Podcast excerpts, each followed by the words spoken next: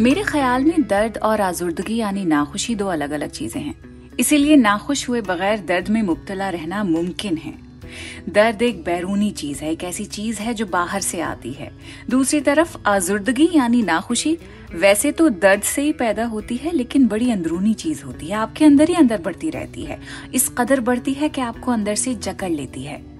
दर्द कोई भी टाल नहीं सकता है, लेकिन आजुर्दगी पर काबू पाया जा सकता है। शर्त इतनी है कि आपके पास कोई ऐसी चीज़ होनी चाहिए, जिसे आप ज़िंदगी का मकसद समझते हो।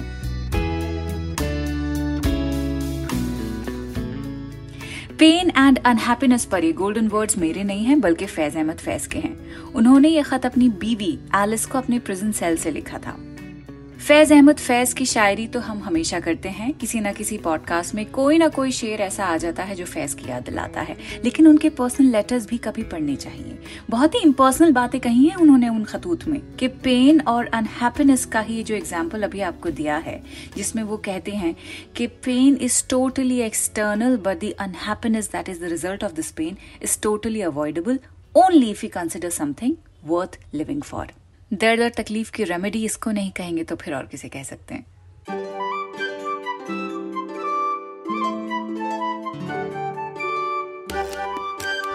द क्विंट पर शुरू हो चुका है उर्दू नामा मैं हूँ फबीहा सैयद। आज हम याद कर रहे हैं शायरों के शायर फैज अहमद फैज को। वैसे तो ये मुमकिन नहीं कि आप फैज साहब को ना जानते हो, लेकिन अगर आप नहीं जानते हैं तो ऐसा समझिए कि फैज की शायरी एक आवाज़ के तौर पर पढ़ी जा सकती है। उन लोगों की आवाज़ है जिनकी आवाज़ दब चुकी हो। His is the voice of the voiceless. Faiz Ahmad Faiz 1911 में पैदा हुए थे सियालकोट में। यह पाकिस्तान का हिस्सा है। एक बहुत ही इन्फ्लुएंशियल फैमिली में पैदा हुए थे। उनके वालिद एक बैरिस्टर थे। बचपन से ही लिटरेचर का शौक था।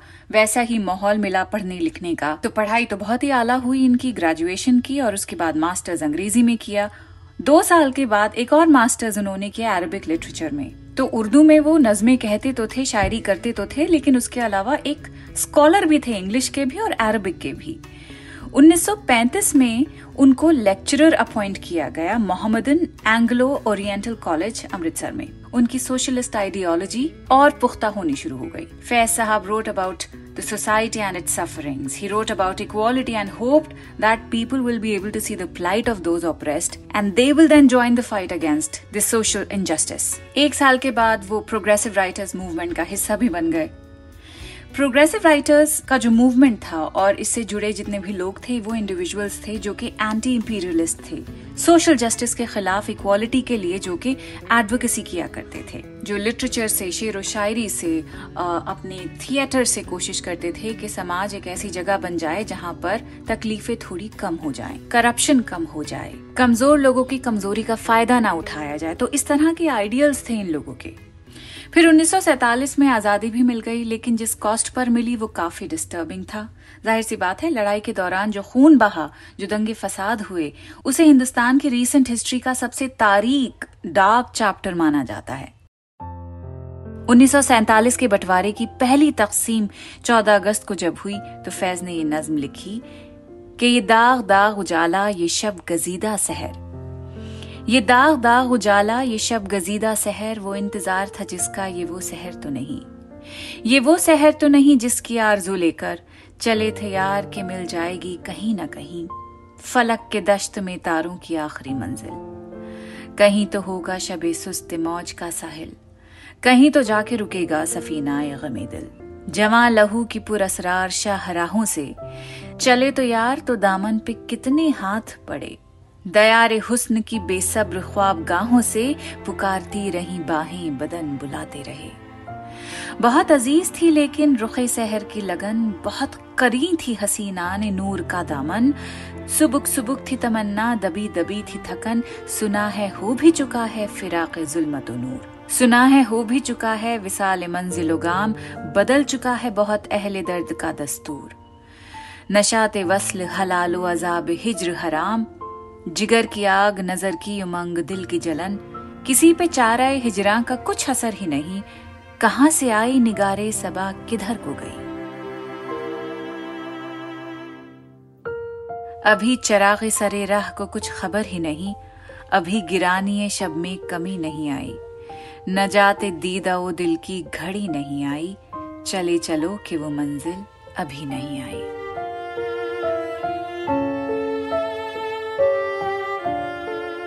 जब हिंदुस्तान को ब्रिटिश से आज़ादी मिली तो फैज ने डिसाइड किया कि वो पाकिस्तान जाके रहेंगे। लेकिन वहाँ भी जब गए तो उनके समझ आया कि खुशी, सुकून यहाँ भी नहीं है।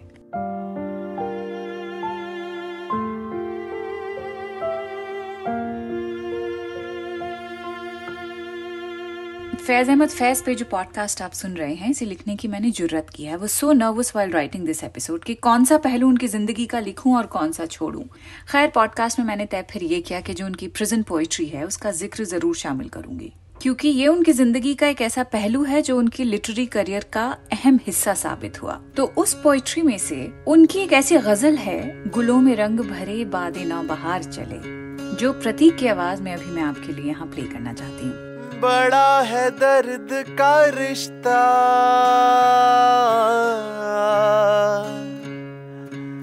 बड़ा है दर्द का रिश्ता। बड़ा है दर्द का रिश्ता। ये दिल गरीब सही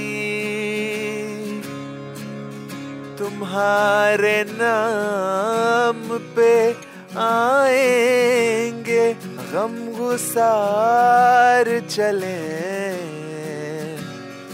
हम्म, गुलों में रंग भरे बाद नौ बहार चले। गुलों में रंग भरे। बाद नौ बहार चले चले भी के गुलशन का कारोबार चले, गुलों में रंग भरे। बाद नौ बहार चले। फैज साहब की इस गज़ल को लेकर कभी कहा जाता है कि रावलपिंडी की जेल से लिखा था, कहीं बताया जाता है कि सिंध की सेंट्रल जेल में थे फैज और वहाँ से उन्होंने ये लिखी थी। खैर, सवाल ये नहीं बनता कि किस जेल से उन्होंने पोएट्री की, सवाल ये बनता है कि जेल गए ही क्यों? उनको कैद क्यों किया गया? फैज अहमद फैज को और उनके साथ कई और नोटेबल फिगर्स को अर्ली 1950s 1951 में उस वक्त के जो वज़ीर आज़म थे पाकिस्तान के, लियाकत अली खान उनका तख्ता पलटने की जो साजिश थी उसके इल्ज़ाम में उन्हें गिरफ़्तार किया गया। 18 महीने का सीक्रेसी में ट्रायल चला। यानी बाहर का कोई इंसान अलाउड नहीं था, सिर्फ़ खुद फैज साहब जज और लॉयर्स की मौजूदगी में उनसे सवाल जवाब हुए।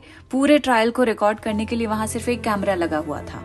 ये तमाम तफसीलात उनके प्रिजन की फैज साहब की बेटी सलीमा हाशमी के एक इंटरव्यू से मैंने ली है। उन्होंने उसमें ये भी बताया है कि कैसे जब उनके वालिद फैज साहब जेल में थे तो वो सिर्फ़ एक बार उनसे मिलने गई थी, वो भी ईद के मौके पर। खैर, उनका जो प्रिजन टर्म था और फिर उनकी जो सजा थी, उसे सस्पेंड होना। किन हालात में वो सस्पेंशन हुई?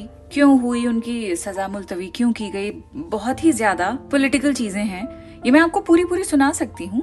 क्योंकि उनके पॉलिटिकल जो लीनिंग्स थी फैज साहब की, बहुत ही वाइटल चीज़ है उन्हें समझने के लिए, उनकी शायरी को समझने के लिए। लेकिन वही बात आ जाएगी, जब मैं उस एंगल पे चली जाऊँगी तो फिर कहानी कहीं की कहीं जाएगी और फिर पॉडकास्ट में उनकी नज्मों को शायद जगह ना मिल पाए। तो पॉडकास्ट की शुरुआत जिस पैसेज से मैंने की थी, उनके खत का एक हिस्सा था और वो दरअसल फैज का एलिस को, यानी उनकी बीवी को लेटर था, जो कि इंग्लिश में लिखा था। क्या लिखा था मैं आपको अब पढ़ के सुना देती हूँ वो लिखते हैं कि I think pain and unhappiness are distinct and different things, and it is possible to go on suffering pain without being really unhappy. Pain is something external, something that comes from without, an ephemeral accident, like a physical ailment, like our present separation, like the death of a brother. Unhappiness, on the other hand, although produced by pain, is something within yourself which grows, develops, and envelops you if you allow it to do so and do not watch out. Pain No one can avoid, but unhappiness you can overcome if you consider something worthwhile enough to live for.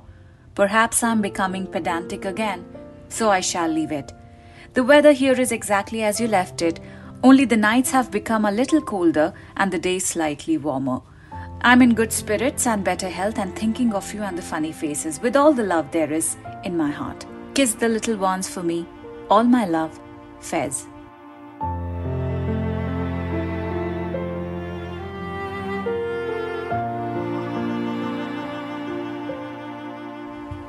Kiss the little ones उनकी बेटियां अब Rawalpindi conspiracy case वो case है जिसकी वजह से फैज साहब ने जेल में वक्त बिताया उसे वो अपनी सेकेंड एडोलसेंस कहते थे, क्योंकि वो जो वक्त था, वो बड़ा ही फ्रूटफुल साबित हुआ उनके लिटरेरी करियर के लिए।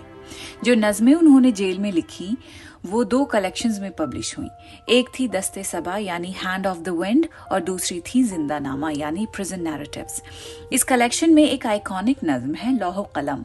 ये मैं आपको इंग्लिश ट्रांसलेशन के साथ साथ सुनाती रहूँगी। फैज की सिलेक्टेड पोएम्स की इंग्लिश ट्रांसलेशन की किताब है by Baran Farooqi it's called Faiz Ahmed Faiz the colours of my heart Faiz की आइकॉनिक पोइट्री और उसका इंग्लिश ट्रांसलेशन अगर एक किताब में आपके हाथ लग जाए मतलब अंग्रेज़ी में भी उसके मतलब हैं और उर्दू में जो उन्होंने लिखा है वो भी आपके सामने हो तो समझना और पढ़ना कितना आसान हो जाएगा।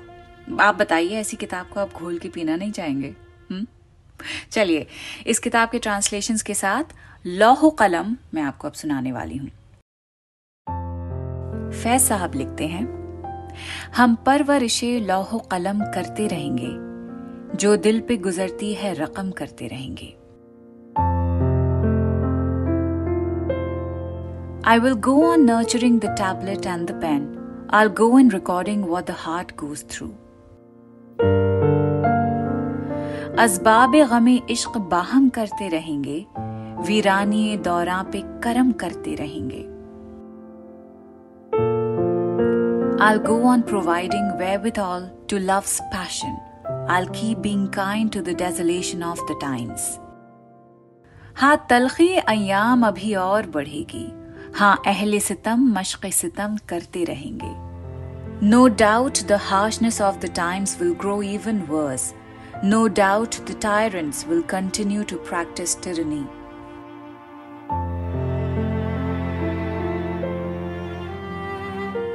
मंजूर ये तलखी ये सितम हमको गवारा दम है तो मदावाए अलम करते रहेंगे I accept the harshness, I bear this torture. I'll go on trying to remedy the affliction with every breath.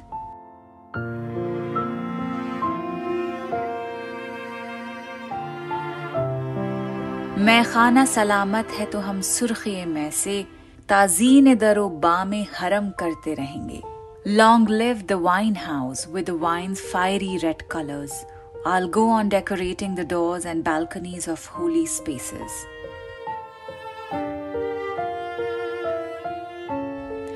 बाकी है लहू दिल में तो हर अश्क से पैदा। बाकी है लहू दिल में तो हर अश्क से पैदा। रंगे लबो रुखसारे सनम करते रहेंगे So long as there is blood in my heart with my tears, I'll go on creating the colors of the beloved's face.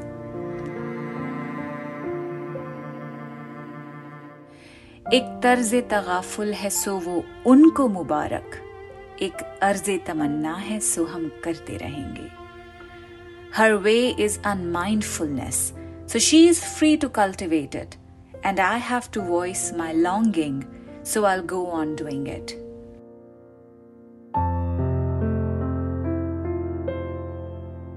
Faiz Ahmed Faiz को जेल में पेन और पेपर नहीं दिया जाता था।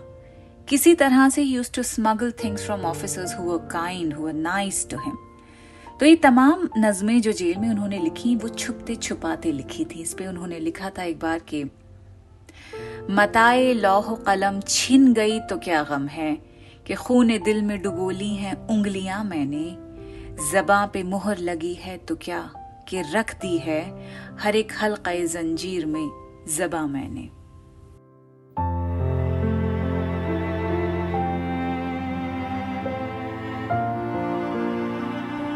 एक और नज्म है, जब मुल्क में टिरनी और अप्रेशन के खिलाफ फैज ने लिखा था निसार मैं तेरी गलियों के ए वतन के जहाँ, चली है रस्म की कोई न सर उठा के चले, जो कोई चाहने वाला तवाफ को निकले, नज़र चुरा के चले, जिस मुजा बचा के चले। है अहले दिल के लिए अब ये नज्म बस्त खुशाद, कि संग खिश्त मुकैद है और इस आज़ाद बहुत है जुल्म के दस्ते बहाना जू के लिए, जो चंद अहले जुनू तेरे नाम लेवा हैं। बने हैं अहले हवस मुद्दई भी, मुनसिफ भी। किसे वकील करें, किससे मुनसिफी चाहें? मगर गुजरने वालों के दिल गुजरते हैं, तेरे फिराक में यूँ सुबह शाम करते हैं। बुझा जो रोजन ज़िंदा तो दिल ये समझा है कि तेरी मांग सितारों से भर गई होगी।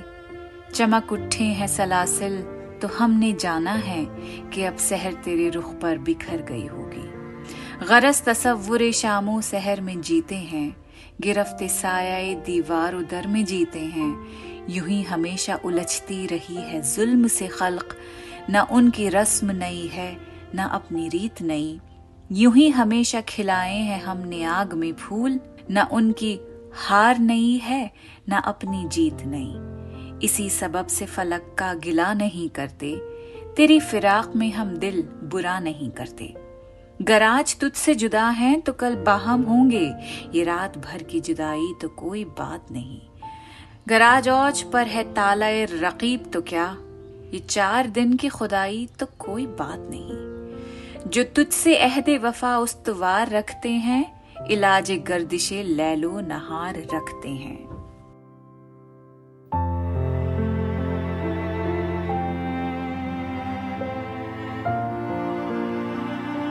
पाकिस्तान में जब जब ऐसी लीडरशिप आई जिसने अवाम को अप्रेस करना ही हुक्मरानी का बेहतर तरीका समझा, तब तब फैज के कलम ने ज़ोर दिखाया। चाहे लियाकत अली खान की रजीम के खिलाफ उनकी आवाज़ हो तो उस आवाज़ उठाने पर चार साल वो जेल में रहे। फिर 1959 में दोबारा जेल उनको हुई, जब अयूब खान के मार्शल लॉ के तहत उनको गिरफ़्तार किया गया। उस दौरान जब डेंटिस्ट के पास उन्हें लेकर जाया गया तो पैरों में बेड़ियाँ थीं। और तब उन्होंने लिखा था कि चश्मे नम जान शोरी द काफ़ी नहीं तो हमत इश्क पोशी द काफ़ी नहीं। आज बाज़ार में पाबा जौला चलो। एक बार फिर जब जुल्मत के बादल छाए तो वो वो दौर था जब जियाउल हक के अथॉरिटेरियन रजीम में अवाम के साथ वो सब हो रहा था, जो होना नहीं चाहिए था। और तब उसके रिस्पांस में फैज साहब ने वो लिखा था, जो आज ऑपरेशन का जवाब, चाहे दुनिया के किसी भी कोने में हो, चाहे दुनिया के किसी भी कोने में वो ऑपरेशन हो, उसका जवाब फैज साहब की नज्म है। हम देखेंगे। हम देखेंगे, मैंने दो साल पहले, नहीं एक्चुअली तीन साल पहले, पूरी एक्सप्लेन की थी। द क्विंट पर आपको हम देखेंगे का पूरा एक्सप्लेनेशन मिलेगा।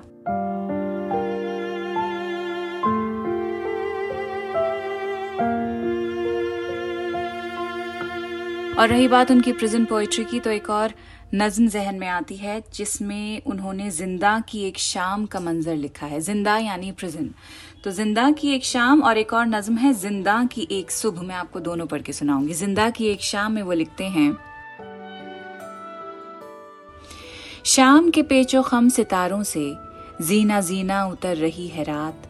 यूँ सबा पास से गुजरती है, जैसे कह दी किसी ने प्यार की बात। सहन ज़िंदा के बेवतन अशजार सर निगू महव है बनाने में, दामने आसमां पे नक्शो निगार। शान बाम पर दमकता है, मेहरबान चांदनी का दस्ते जमील। खाक में घुल गई है आब नजूम, नूर में घुल गया है अर्श का नील। सब्ज गोशों में नील गूंस आए, लहलहाते हैं जिस तरह दिल में। मौज दर्दे फिराक यार आए। दिल से पैहम ख्याल कहता है, इतनी शीरी है ज़िंदगी इस पल। जुल्म का जहर घोलने वाले कामरान हो सकेंगे आज नकल। जल वगाहे विसाल की शामें, वो बुझा भी चुके अगर तो क्या? चाँद को गुल करें तो हम जाने। इसका अंग्रेज़ी में ट्रांसलेशन भी आपको मैं सुना देती हूँ। बारान फारूकी का ये ट्रांसलेशन है। The night descending step by step From the zigzag patterns of the evening stars, the gentle breeze passes softly as if someone uttering words of love, The homeless trees of the courtyard of the prison house, bending, are absorbed in making floral patterns. On the skyscape, on the balcony's shoulder gleams. The beauteous hand of the gentle moonlight, the luminance of the stars has dissolved into the earth, and the indigo of the sky has dissolved into fluorescence. Bluish shadows flow in green corners. Like the surge of the wave of pain, of disunion flowing into the heart. The mind tells the heart again and again how beautiful is life at this moment. Those who decoct the poison of tyranny can never flourish today nor tomorrow. So, what if they have already extinguished the lights in the hall of union with the beloved? I dare them to put out the moon.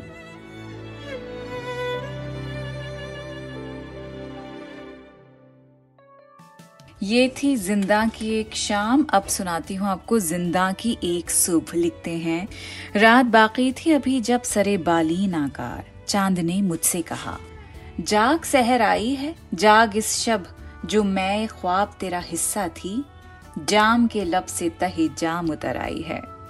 अक्से जाना को विदा करके उठी मेरी नज़र।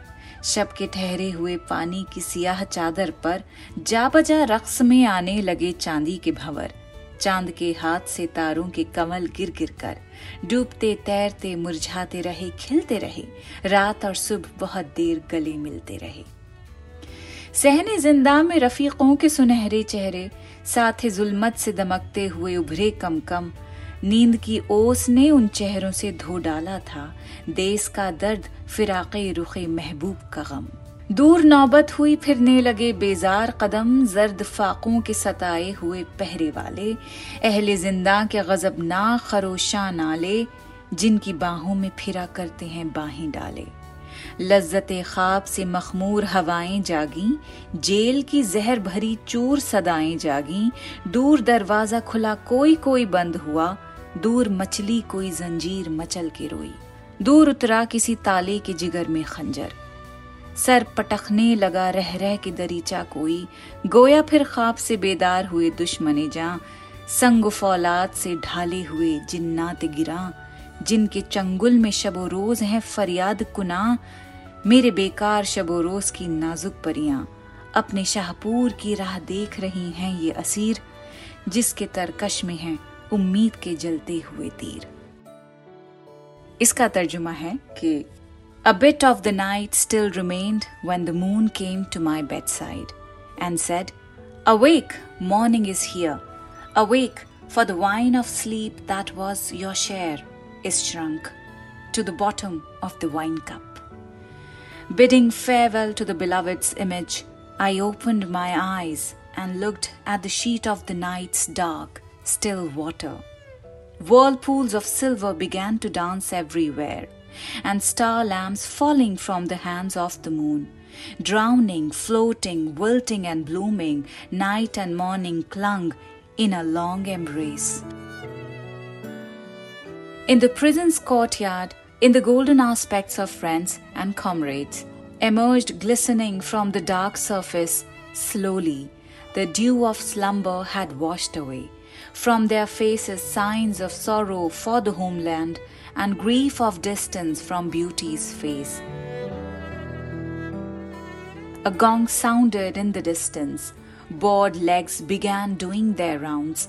The prison guards, pale, afflicted by hunger, angry, loud laments of the prison inmates, roam around arm in arm with the guards. The winds laden with the pleasure of sleep awakened.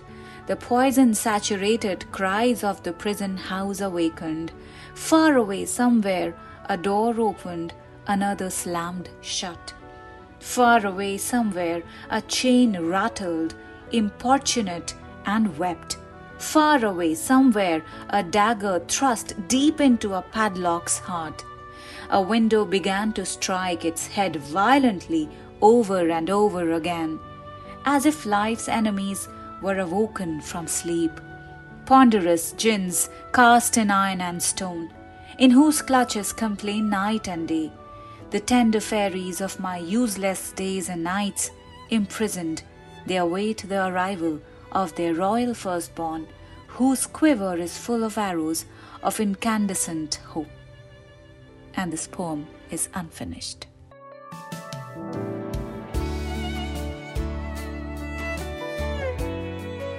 ऐसा नहीं है कि फैज ने सिर्फ revolution के ऊपर ही poetry की हो या सिर्फ ऑपरेशन के खिलाफ बातें कही हों ही वॉज अ रोमांटिक मुझे ऐसा लगता है फैज साहब के उस चेहरे की तरफ़, उस पहलू की तरफ़ फोकस अगर हम करेंगे तो एक और पॉडकास्ट ज़रूर बनाना चाहिए। ठीक है? तो फैज साहब की कहानी इज़ अनफिनिश्ड बिल्कुल इस नज्म की तरह। एक और हिस्से में फैज साहब की और तफसीली बात करेंगे। तब तक आप अपना ख्याल रखिए। अगले हफ़्ते दोबारा मुलाकात होगी आपसे। खुदा हाफिज।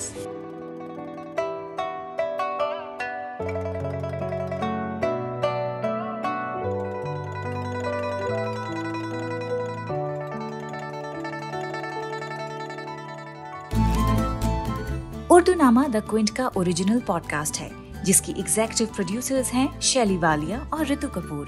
और इस एपिसोड को प्रोड्यूस किया है प्रतीक लिधु और अंजलि पलोड ने इसे लिखने होस्ट करने और एडिट करने वाली हैं फबीहा सैयद।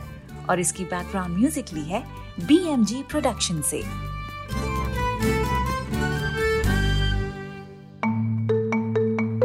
आप सुन रहे थे द क्विंट का पॉडकास्ट।